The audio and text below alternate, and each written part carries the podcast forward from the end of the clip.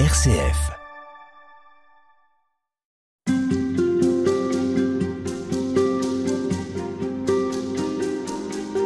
On voit que le soleil descend peu à peu sur la ville de Jérusalem. C'est un, un site magnifique sur lequel euh, est installé le monastère des sœurs bénédictines. Et nous sommes avec vous, sœur Marie. Bonjour. Bonjour. On va aujourd'hui parler de la Lectio Divina. Alors la Lectio Divina, c'est vraiment inscrit dans la tradition monastique pour chercher Dieu. Et la règle de Saint Benoît rappelle, invite à consacrer plusieurs heures par jour à la prière. Ici, vous avez sept offices. Et la Lectio Divina, c'est une façon de prier, on pourrait dire. Oui, alors c'est déroutant parce que quand on pense prière, on pense, voilà, on ferme les yeux, on se concentre, voilà, bref. Alors que la Lectio Divina, non, il faut mieux ouvrir les yeux, parce qu'il faut mieux lire. On va dire en Et- latin ce que ça veut dire. Lectio Divina. C'est lecture divine. Voilà, lecture de l'écriture divine, c'est difficile à traduire, mais euh, c'est une expression maintenant un peu technique Mm. qui veut dire une façon. Oui, c'est-à-dire que c'est une lecture qui permet d'entrer dans le texte. Euh, Moi, je dis souvent, j'ai un petit exemple, euh, c'est comme si vous aviez un sachet de soupe et qui devient une soupe. C'est-à-dire, quand vous avez le sachet, c'est de la soupe en poudre. hein. Il faut mettre un peu d'eau Mm.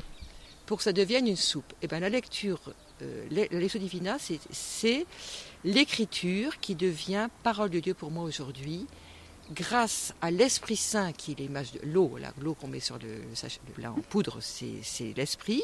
Et puis ce travail, on va tourner un peu euh, le bol là, Mm. l'eau dans de, et donc il y a un, un travail à faire sur l'écriture pour qu'elle- que cette écriture s'ouvre. Si on ne veut pas ce travail-là, eh ben, ça reste toujours indigeste un peu. Donc il y a un travail. Et ça, je vous y invite beaucoup parce que je pense que c'est un. On est en défaut à ce niveau-là, au niveau euh, catholique. La- le rapport, au- protestants, la lecture du euh, texte. les- oui, le, la- le rapport au texte, les protestants sont, sont beaucoup plus dans le texte, mais euh, c'est nos, frères aînés dans la foi, c'est les juifs qui Mm. sont vraiment dans la parole. Et du coup, la parole, pour eux, les nourrit complètement. Donc nous sommes des, on dit bien dans... nos- racines sont juives, hein, je suis désolée, mais euh, on- voilà, nous sommes greffés sur l'olivier, euh, sur l'olivier sauvage greffés, greffés sur l'olivier juif, mais si, si on n'a pas ce travail, alors souvent, bon, en fait, on zappe, on zappe, et c'est très dommage parce que, je dirais, euh, je dis souvent, ben, le jour où on n'a plus d'Eucharistie, hein, dans nos contextes très compliqués, peut-être que vous êtes en campagne, vous dites, ah ben, j'ai plus l'Eucharistie. Vous avez toujours la parole. Vraiment, faites cette expérience que la parole est une nourriture, et une nourriture, mais moi, je, n'arrête pas ici, encore plus ici, de, voilà, de, de le, de, le perce- de le vivre, de le vivre, pas le percevoir. Bon. Sœur Marie, est-ce que l'exercice que vous nous proposez, l'invitation que vous nous faites Mm. à lire la parole de Dieu, elle est pour tous? Elle est pour tous. Alors, il faut simplement savoir lire. Bon, voilà. Mais même, même un enfant peut le faire. Moi, je l'ai déjà vécu avec des enfants qui sont beaucoup plus d'ailleurs attentifs aux, aux mots, aux textes. Voilà. Donc, là, je vais simplement ouvrir en vous citant un petit mot de la règle et ensuite, on va faire un tout petit exercice de, de Lexio Divina. Donc, Alors la règle, c'est la règle de. Saint Benoît. vous La règle de Saint-Benoît, juste au chapitre avant celui du carême. Hi- Hier, nous avons le chapitre 49, là c'est 48, qui parle du travail manuel.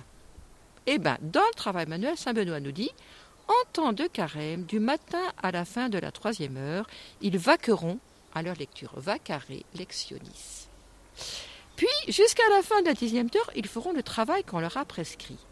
Pendant ces jours de carême, chacun recevra un livre de la bibliothèque qu'il lira à la suite et en entier. On donnera ces livres au début du carême. Voilà, je ne vais pas plus loin. Vous voyez, Saint Benoît, il est très concret. Et on le fait toujours. Début du carême, chacune reçoit un livre. C'est plutôt pas un livre spirituel, mais on, la prière peut très bien dire, cette année, nous allons lire l'évangile de Marc. Ah, toute la communauté Toute lit la le même livre. communauté va faire l'exio sur le même évangile.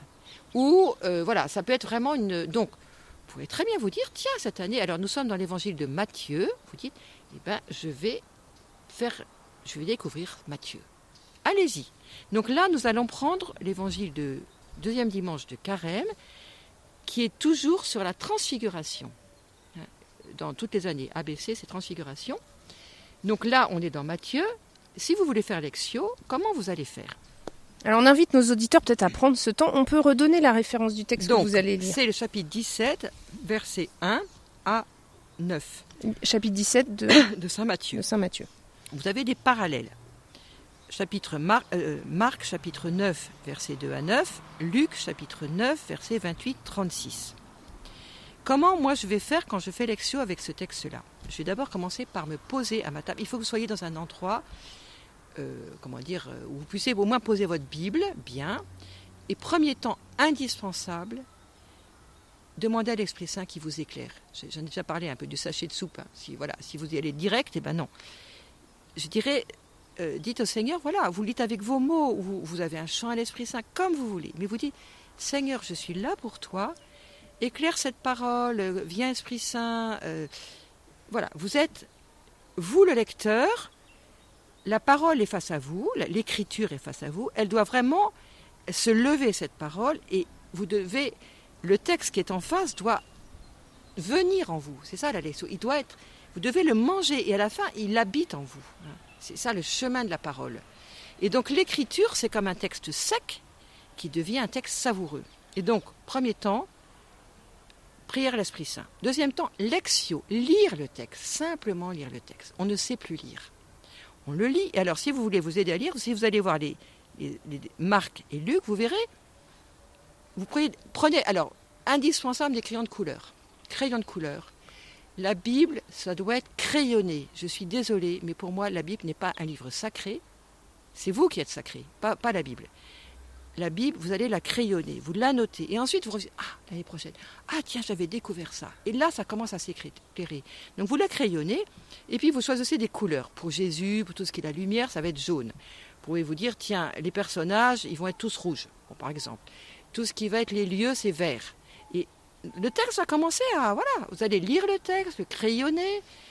Euh, vous pouvez aller prendre donc un autre évangile et vous dites, tiens, là, eh ben. Euh, par exemple, je sais que chez Luc, euh, les personnages sont pas tout à fait placés pareil. Voilà, bon, vous essayez de regarder. Donc vous, Ça, c'est la lection. la lectio. Ensuite, méditatio, ce qu'on appelle dans le vocabulaire monastique, méditation. En fait, la méditation, c'est déjà ce travail un peu sur la parole. Lectio, simplement, je lis. Ensuite, méditatio, je, je le, je le travaille, je le triture, je le... Alors là, alors Donc, déjà- c'est une troisième, une deuxième lecture. la deuxième éta- étape, voilà, plutôt. hein. Euh, je, je le triture, mais c'est très important. Alors, je vais voir ce qui va avant et ce qui va après.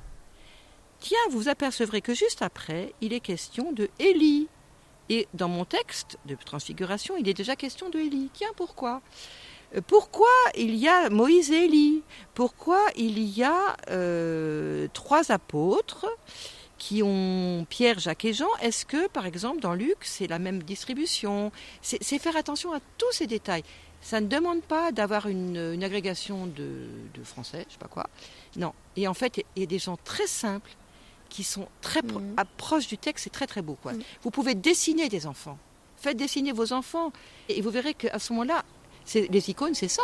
C'est tout à fait les icônes, l'icône de la transfiguration. C'est un, c'est une mise en image de ce texte. hein.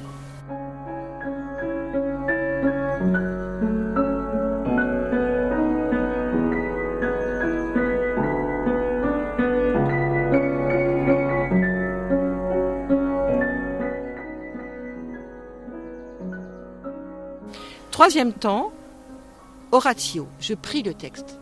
Ce texte, il est pour moi, pour ma prière. Donc, je peux relire le texte, deuxième fois, et je vais en faire une prière.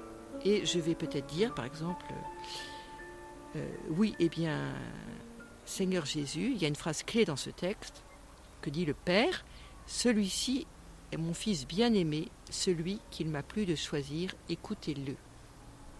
Je vous j'ai un petit secret, une petite clé. Ce même texte, ça nous renvoie au texte du baptême. Dans le baptême, il y a aussi ce qu'on appelle une théophanie, la voix du Père qui dit Celui-ci est mon fils bien-aimé, celui qui m'a de choisir, mais il n'y a pas écoutez-le. Et ce mot écouter, hyper important. Carême, le carême, c'est le temps de l'écoute. On va au désert, même si vous n'êtes pas dans votre. euh, pas au désert, mais euh, on se prend un peu plus de silence au carême pour écouter. Donc qu'est-ce que le Père nous dit? Écoutez le Fils. C'est Jésus qui vous conduira à moi. Écoutez. Donc ce mot très, c'est le premier mot de la règle de Saint Benoît. Mm. Voilà.